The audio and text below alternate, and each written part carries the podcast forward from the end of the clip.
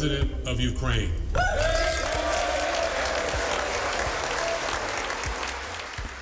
Den ukrainske præsident Zelensky blev onsdag modtaget med stående klapsalver i den amerikanske kongres i Washington, D.C. It's a great honor for me to be at the US Congress and speak to you and all Americans. I sin tale til kongressen bragte Zelensky den vestlige våbenhjælp på banen. We have artillery. Yes. Thank you. We have it. Is it enough? Honestly, not really. Og med sig tilbage til Ukraine får Zelensky der også et meget dyrt luftforsvarssystem, som han har manglet, nemlig Patriot. Du lytter til konfliktzonen, hvor vi i dag ser nærmere på Zelenskis første rejse ud af Ukraine under krigen. En rejse, som blev foretaget på dag 300 for den russiske invasion. Vi ser på besøgets betydning og spørger, hvad Patriot-systemet kan komme til at betyde for krigen i Ukraine. Mit navn er David Træs. Velkommen til Konfliktzonen.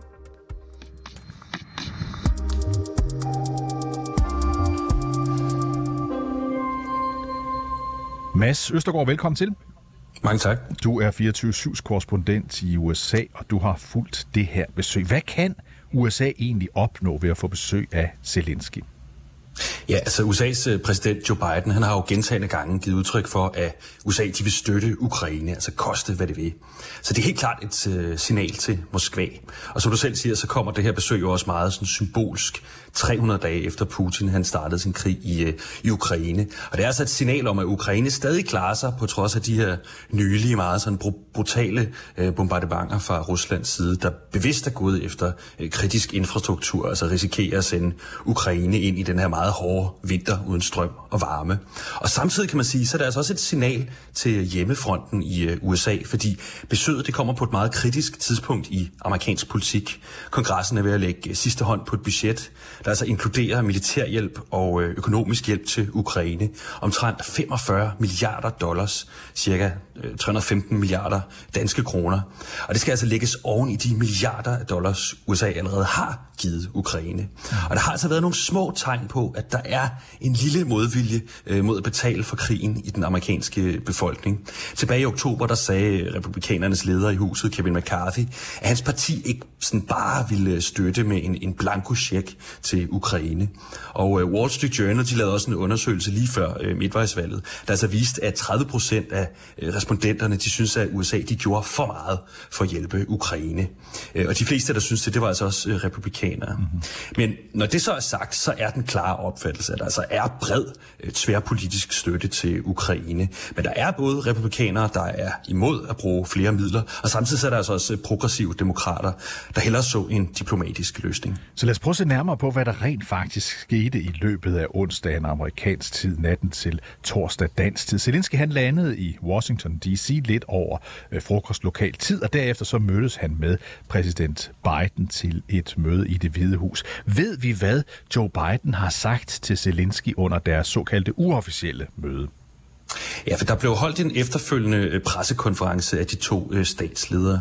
Og man kan sige, at her understregede Biden øh, igen, at USA står sammen med Ukraine, hvad end der skal til. Og Zelensky han understregede også igen og igen sin taknemmelighed over for USA og Vesten. Og det var faktisk på forhånd blevet meldt ud, at de her to de skulle have en, øh, citat, dybtegående strategisk øh, diskussion om øh, sanktioner mod Rusland, om militærstrategi, om nødhjælp, om militærhjælp og, og træning af soldater.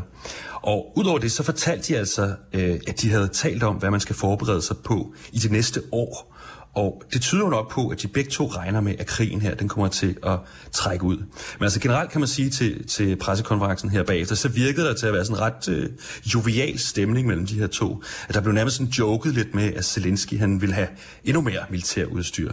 Og, øh, og på forhånd, inden den her pressekonference og inden det uofficielle møde, der havde Zelensky også overragt sådan et jernkors til Biden fra en kaptajn ved den øh, ukrainske øh, front. Øh, Ja. ja. Og da klokken den var 19.30 i Washington D.C., altså efter mødet med Joe Biden i det hvide hus i Washington D.C., der stod Zelensky så i den ikoniske kongresbygning på Capitol Hill og holdt en tale til de amerikanske medlemmer af kongressen, altså af senatet og repræsentanternes hus. Vi hørte nogle få bidder lige før, men prøv lige masser at uddybe. Hvad sagde Zelensky egentlig til kongressen? Ja, først vil jeg lige sige, at flere gange i dag, der er sådan en som Churchill faktisk blevet nævnt som en, en reference til, til Zelenskis tale. Fordi Churchill, han holdt jo også en tale i kongressen kort efter øh, Pearl Harbor, altså cementerede den alliance, der vandt 2. verdenskrig. Så der er ikke nogen tvivl om, at det her på forhånd, og den her tale er blevet framet som et øh, sådan lignende historisk øh, øjeblik.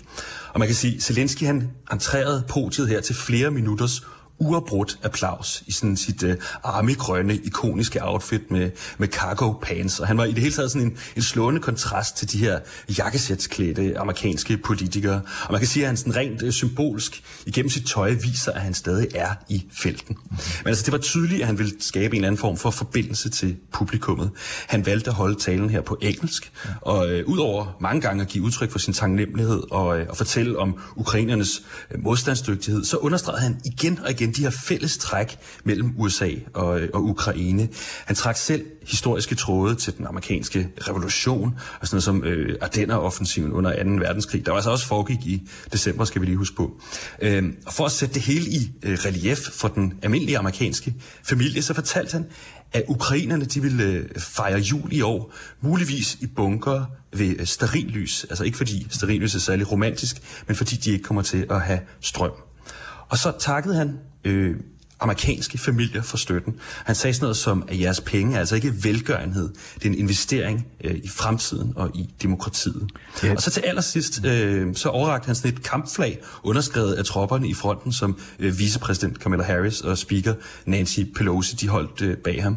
Og der kunne man også godt sådan, øh, mistænke ham for at være bevidst om de her øh, pressebilleder, det ville skabe. Og som sådan en lille fun fact, så var øh, Nancy Pelosi, der altså lederen af demokraterne i øh, senatet, hendes far var der faktisk, da Churchill han holdt den her øh, øh, tale. Og øh, man kan sige, et andet fun fact, det er jo så også, at det jo rent faktisk var et telefonopkald mellem Donald Trump og netop dagens held Zelensky, der fik øh, kongressen til at starte rigsretssagen mod øh, Donald Trump tilbage i øh, 2019. Inden han kom, Zelensky, til Washington, så var der ikke rigtig sluppet noget ud om det. De amerikanske medier de holdt ganske tæt med annonceringen af hans besøg. Det var tirsdag aften, at de første forlydende om besøget de kom frem, og han landede jo så onsdag omkring øh, middag. Mads, hvor meget ved vi var koordineret planlægning forud for det her besøg? Altså, der er ikke nogen tvivl om, at det her besøg er blevet planlagt, øh, planlagt ret hurtigt. Altså, vi ved, at man startede med at forhandle besøget for omkring 10 dage siden. Øh, men altså, selvom det har været under opsejling de her øh, 10 dage, så var det netop først tirsdag aften, at der kom sådan nogle øh, drøbvise historier. Og så onsdag morgen, der udsendte det Hvide Hus så endelig en, en pressemeddelelse. Og man kan sige, rent sikkerhedsmæssigt, så er der ikke nogen tvivl om, at det her det her allerhøjeste prioritet. Det er jo, som du nævnte i starten, Zelensky første tur ud af landet, siden Putin invaderede.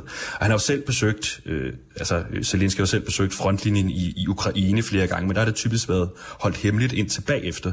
Og i det her tilfælde, der er det jo faktisk øh, annonceret, ikke, ikke i så god tid, men alligevel i, i god nok tid til, at alle sejl er sat til sådan rent øh, sikkerheds- og, og planlægningsmæssigt. Og vi ved, at han kørte med tog til Polen, og derefter fløj med et øh, amerikansk øh, militærfly til øh, Washington. Og det var altså ganske få timer, han fik på øh, amerikansk jord. Så vidt jeg ved, så er han allerede øh, nu på vej tilbage til Ukraine igen. Og han er på vej tilbage til Ukraine, han er på vej til Kiev, og der har han fået, hvad vi roligt kan sige, en stor gave med fra amerikanerne, fra Joe Biden, om jeg så må sige, nemlig en våbenpakke til en værdi af næsten 2 milliarder dollars, altså knap 14 milliarder danske kroner, som indeholder blandt andet det eftertragtede Patriot luftforsvarssystem. Det skal vi tale meget mere om senere i programmet med en forsvarsanalytiker. Men lige inden vi slipper dig, Mads Østergaard, har der været fremlagt nogle krav eller ønsker fra amerikanernes side øh, til gengæld for den her hjælp? Vil de for eksempel gerne have ukrainerne til at genoptage fredsforhandlinger med Putins Rusland?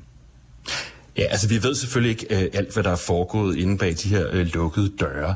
Men altså Biden sagde på pressekonferencen, at det er op til Zelensky og Ukraine selv at bestemme, hvordan krigen skal ende. Øh, Biden han refererede flere gange udtrykket øh, just peace, øh, man kan sige retfærdig fred. Men til det, der sagde Zelensky selv, at han var ikke sådan helt sikker på, hvad det betyder.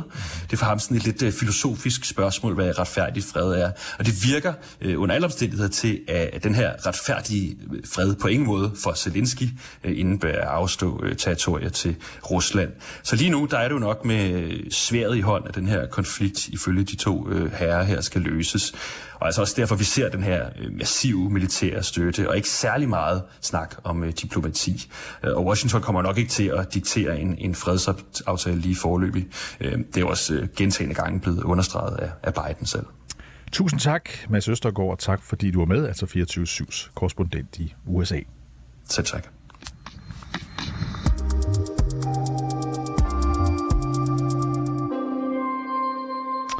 Ja, Hans Peter Mikkelsen, velkommen til konfliktzonen. Ja, tak. Du er uafhængig forsvarsanalytiker med mere end 40 års erfaring fra forsvaret. Den amerikanske præsident Biden har altså i forbindelse med Zelenskis besøg, som vi lige sagde, annonceret en ny stor våbenpakke til Ukraine til en værdi af knap 14 milliarder danske kroner. Den inkluderer altså et såkaldt Patriot luftfartssystem. Vi ved, sådan et vil Ukraine og Zelensky gerne have, men prøv lige, Mikkelsen, at gøre os klogere på, hvad er, hvad er det, det kan, det her Patriot-system? Ja, Patriot er et, øh, kan man sige, det mest avancerede øh, luftforsvarssystem, som øh, den amerikanske forsvar, primært den amerikanske hær, har. Og det er også et system, som er, er, er solgt til en række europæiske lande, altså Tyskland, øh, Holland og i de sidste par år også til øh, Sverige. Det har en øh, række forskellige typer missiler, sådan at man kan anvende det mod forskellige lufttrusler. Det vil sige, at man kan anvende det mod Øh, de der kortere rækkende ballistiske missiler, og der er måske nogen, hvis man nu er, øh, øh, kan huske helt tilbage fra den første golfkrig i 91, så var det faktisk blevet anvendt ned til beskyttelse af blandt andet Israel og nogle af, styrkeområder dernede til beskyttelse mod de her skotmissiler, som Saddam Hussein gang sendte ind blandt andet mod Israel for at prøve at tvinge dem ind i konflikten. Så det er et system, som blev udviklet tilbage i midt-80'erne og var meget udbredt, men så blev den opdateret og moderniseret øh, forskellige gange, og især med forskellige øh, missiltyper.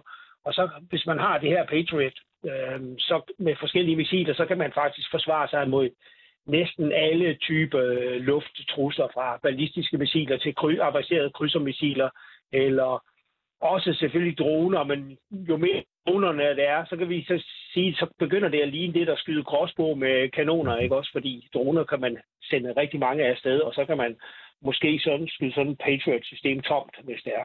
Svar mig lige på et spørgsmål, som jeg, som jeg, jeg har, for jeg ser den her Patriot-missilstation, så det er sådan nærmest en, en, en vogn, hvor der står noget på, og der, der er en 4-6 affyringsramper. Er det her en, der var lang tid, eller har man så at sige brugt den første gang, man har brugt den? Hvor lang tid kan den vare? Altså, man, man kan sætte uh, adskillige af de her affyringsramper op uh, rundt omkring uh, systemet. Så det centrale, det er, hvis man ser billedet af den, der er sådan en stor flad radarantenne uh, mm. med forskellige uh, ting på, og, og, og, systemet er sådan, at, at man sætter det uh, med radaren peger i trusselsretning, så det er ikke sådan en radar, der drejer rundt. Det er sådan en, der står stille, og så inden for sådan cirka 120 grader, der kan den så fange alle mål, og så dirigere missilerne ud, øh, ligesom sådan, sådan en, øh, ja, altså den sender dem ud i de retninger, hvor målene er, og så på et tidspunkt, så lukker missilerne op for deres søger, og så finder de selv målet. Okay, lad os lige prøve at høre, du var lidt ind på det før, Hans Peter øh, Mikkelsen, men, men hvilken forskel tror du, at Patriot kan gøre for øh, Ukraine i den her krig? Ja, man kan sige, at Ukraine har fået øh, nogle luftforsvarssystemer af Vesten, også af USA, noget der hedder NASAMS, som er sådan faktisk et norsk udviklet system, som bruger øh, nogle øh, missiler, som man har til rigtig mange øh, forskellige øh, landes jægerfly, også de øh, danske F-16, de hedder AMRAM, og det er også rigtig effektivt. Det er noget kortere rækkevidde, men så er der også kommet nogle andre systemer, og så har man selvfølgelig de her mandborgende missiler, som der var meget tale om i starten af konflikten, altså Stinger, øh, luftforsvarsmissiler, og det, det bedste er, at man har sådan et lavdelt luftforsvar, så du har flere systemer, også lidt, så du kan vælge at sige, jamen er det her et stort øh, krydsermissil, som kan gøre rigtig meget skade, eller er det et øh, ballistisk missil, så bruger man Patriot. Hvis det er mindre droner og mange, så er det bedre at have nogle mindre systemer, der er sådan spredt lidt ud, så man kan tage de her droner ud, øh, også lidt afhængig af, hvor stor skade de her droner kan gøre. Så man skal helst have sådan en palette af luftforsvarssystemer, hvis man skal være sikre sig godt. Det gode ved Patriot er, og, og vi regner med, at de fleste regner med, at det skal nok stå omkring Kiev, fordi Kiev er jo centralt øh, øh, og vigtigt øh, at holde øh, hovedstaden sikker. Øh, så det vil nok være et godt sted at, at stille det, men jeg tror også, det, det er også sådan en, en tryghedsskabende effekt, at Zelensky kan få en aftale med USA. Se her, hvad amerikanerne har øh, givet os det her Patriots, som er det bedste system, de har. Så det betyder også økologisk, at man kan sige, at vi har det her Patriot, fordi der er ingen systemer, der giver absolut sikkerhed mod angreb. Mm. Er det her en game changer i den her krig? Altså kan man sige, hvordan adskiller den her øh, det her Patriot øh, fra de andre ting, som Vesten, især USA, men også Europa, har givet til Ukraine tidligere i den her konflikt? Ja, man kan sige, at, at det er sådan et system fra den øverste hylde på, øh, hvis du kigger på det amerikanske lager. Men, men der har også været lidt tale om, at øh, Rusland har sagt, at det her er game changer, men det, det er jo rent defensivt system, så det er ikke noget, der kan gøre Rusland skade. Det kan gøre skade på de missiler, de gerne vil sende ind i hovedet på Ukraine. Uh, så jeg ser det ikke på den måde som en game changer, men måske mere sådan politisk, jamen, at amerikanerne er villige til at tage systemer fra selv den øverste hylde og sende til Ukraine. For ellers har det jo været sådan, i, i starten, så har man jo lidt artillerisystemer, og man har taget sådan, og de europæiske lande har givet noget, de ikke rigtig selv kunne bruge, og så videre. Så starter man fra den nederste hylde, og så er man sådan gået lidt opad. Mm. Og så, så er der også noget psykologi i det her. Jamen, øh, det her, det er, det er et meget kendt system, og, og det er noget af det, det bedste, amerikanerne har. Jeg hørte også den amerikanske præsident Biden sige noget om, at øh, ukrainerne de skal undervises af amerikanerne. Det er vel blandt andet i brugen af de her missiler, altså militæret skal undervises i det. Øh, hvad ved vi om den øh, undervisning? Det er sådan mit ene spørgsmål. Det andet er, hvor hurtigt er den her egentlig i kraft, efter de er blevet undervist i, hvordan de skal bruge den? Ja, vi ved reelt ikke noget om, om den her undervisning, men vi kan prøve at gætte på, hvordan det kunne lade sig gøre, fordi amerikanerne har systemer i Europa. Så det kunne være, at man tager et, øh, et antal, øh, det skal helst være nogen øh, officerer og befalingsmænd, som har kendskab til øh, luftforsvarssystemer. Det er ikke noget, man bare lige tager en, en frisk, øh, ny øh, rekrutteret soldat eller indkaldt soldat, og så underviser ham i. Det kræver altså spe- specialistviden, så man skal helst have erfaring med luftforsvarssystemer, fordi det værste, man næsten man kan gøre, det er at komme til at skyde øh, nogle af sine egne fly eller andre, egne ting ned. Så det, det skal man, øh, det læste jeg lige i går, det her russerne faktisk kom til at skyde en deres egen helikopter ned. Så, så det kan hurtigt gå galt.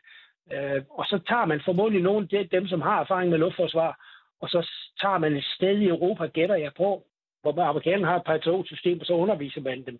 Men det tager altså også tid. Det tager tid at få et system derover og placeret, men det tager også tid at undervise dem, så vi taler om, øh, om flere måneder, inden inden det har en øh, operativ effekt. Med mindre, Mikkelsen, det kan vi vel forestille os, at de allerede har undervist dem øh, i al hemmelighed inden, så de faktisk er parat til at køre den ind hurtigt. Er det også en mulighed? Det kunne være en mulighed, men det tvivler jeg nu på, for det vil nok være svært at holde sådan helt øh, Øh, lukket, men, men, men det, det, det, er selvfølgelig, det er selvfølgelig en mulighed. Du, du, du nævnte før, at, at de her kamikaze-droner, som vi hører så meget om, der vælter ind over Kiev og andre steder, dem kan man godt skyde ned med Patriot-missiler, men du sagde, at det var måske at gå for hårdt til den. Ja, altså det bliver lidt som store med kanoner, ikke også? Fordi så, det er forholdsvis store og dyre avancerede missiler, og det vil være træls at skyde dem tom på at ramme mindre droner. Øh, og så øh, den dag, så øh, altså, det kunne også være en taktik fra øh, russisk side, ikke også hvis man nu har det omkring øh, Kiev, og så sender vi en masse droner afsted, så skyder de tomt på det her Patriot, og så sender vi nogle det rigtig farlige ind bagefter, fordi så er de ikke mere at skyde med. Så man skal nøje afveje, hvad man øh, skyder på af hvilke typer mål, og det vil man kunne se på radaren, fordi de her droner flyver meget langsomt. Øh, som lidt som, hvis vi ser de her iransk fremstillede med sådan en propelmotor, jamen så flyver de lidt ligesom sådan en propelfly. Øh, og så kan man så sige, ja, den vil vi altså ikke bruge et Patriot-missil på. Der finder vi noget andet, som vi mm. kan skyde den ned med. Øh, så, og det er også nogle af de ting, man skal, man skal vurdere, når man sådan er, arbejder sådan et integreret, lavdelt luftforsvar. Altså, hvilke mål har vi? Hvad er farligst? Øh, hvilke områder bliver truet? Er der nogen mål, jeg må sige, den, den kan godt få lov til at, at, at, mm. at komme derhen, fordi der kan vi skyde ned med noget andet. Så det er igen det, der kræver noget erfaring og uddannelse at, at styre sådan et luftforsvarssystem. Russerne, øh, Hans Peter Mikkelsen, de har jo sagt, at de har advaret kraftigt mod, at det vil få, hvad de kalder uforudsigelige konsekvenser, hvis USA skulle ende med at sende netop Patriot til øh, Ukraine. Tror du, at Putin og kompagni, de nu vil følge op på de trusler? Nej, jeg, jeg tror, det er sådan øh, lidt, øh, kan man sige, øh, bjørnen puster sig lidt op, øh, fordi det er klart, at jo flere avancerede våben øh, Ukraine får af USA, jo sværere har øh, Rusland får ved at, ved at ramme det med nogle, nogle steder, hvor det gør rigtig ondt.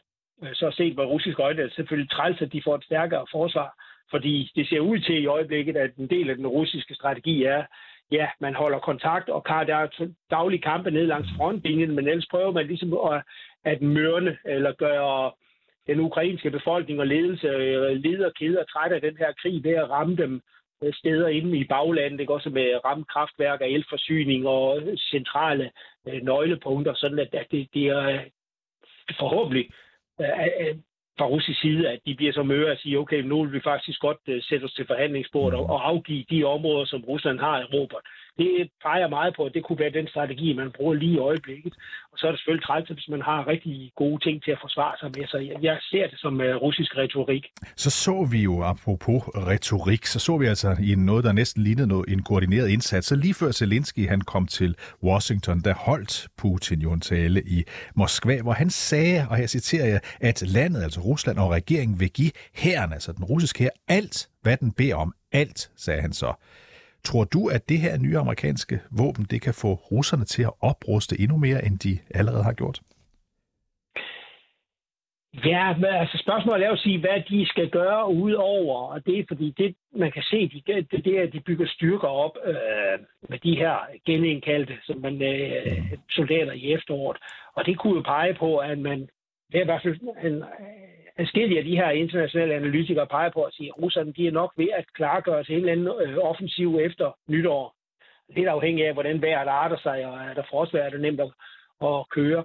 Øh, så kommer spørgsmålet, hvad kan man gøre ellers? Fordi øh, Rusland har brug, bruger forholdsvis mange af deres øh, missilsystemer og lignende til at ramme Ukraine med. Ukraine er jo et enormt stort land, mm-hmm. øh, og øh, det peger også på, at Rusland ikke har, ikke har tænkt sig at sådan bruge alt, hvad de har på hylderne, vel, fordi de er jo også stadigvæk sådan sure på, øh, øh, altså de kan holde noget tilbage, hvis, hvis det er, at de bliver angrebet. Altså de har stadigvæk sådan en lidt paranoia omkring øh, øh, NATO. Mm-hmm. Så, øh, så jeg tænker, at, at den her missilkampagne, man kan sige, de kører i øjeblikket, den er for at, at bløde Ukraine op, og så forbereder man sådan en slags, skal vi sige, vinter-forårsoffensiv nede øh, øh, mod syd-sydøst over omkring øh, Bakhmut og de der steder i øst, øh, i øh, øh, i Donbass, øh, hvor, hvor der er kampe i øjeblikket. Så, så øh, ellers har jeg vanskeligt vil lige se, hvad det er, de vil smide på banen igen, for den russiske her har sådan set fået mere eller mindre næsten, hvad den beder om. Godt. Alt det vil vi desværre, havde nær sagt, komme til at finde mere ud af i de kommende uger og måneder. Tusind tak, fordi du var med, Hans Peter Mikkelsen, altså forsvars. Ja, det var så lidt.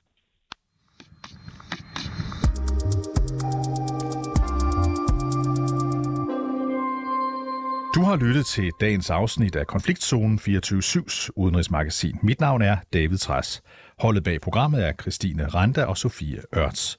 Du kan lytte til programmet direkte, det kan du mandag til torsdag fra kl. 8 til kl. 8.30, men du kan selvfølgelig også høre programmet som podcast.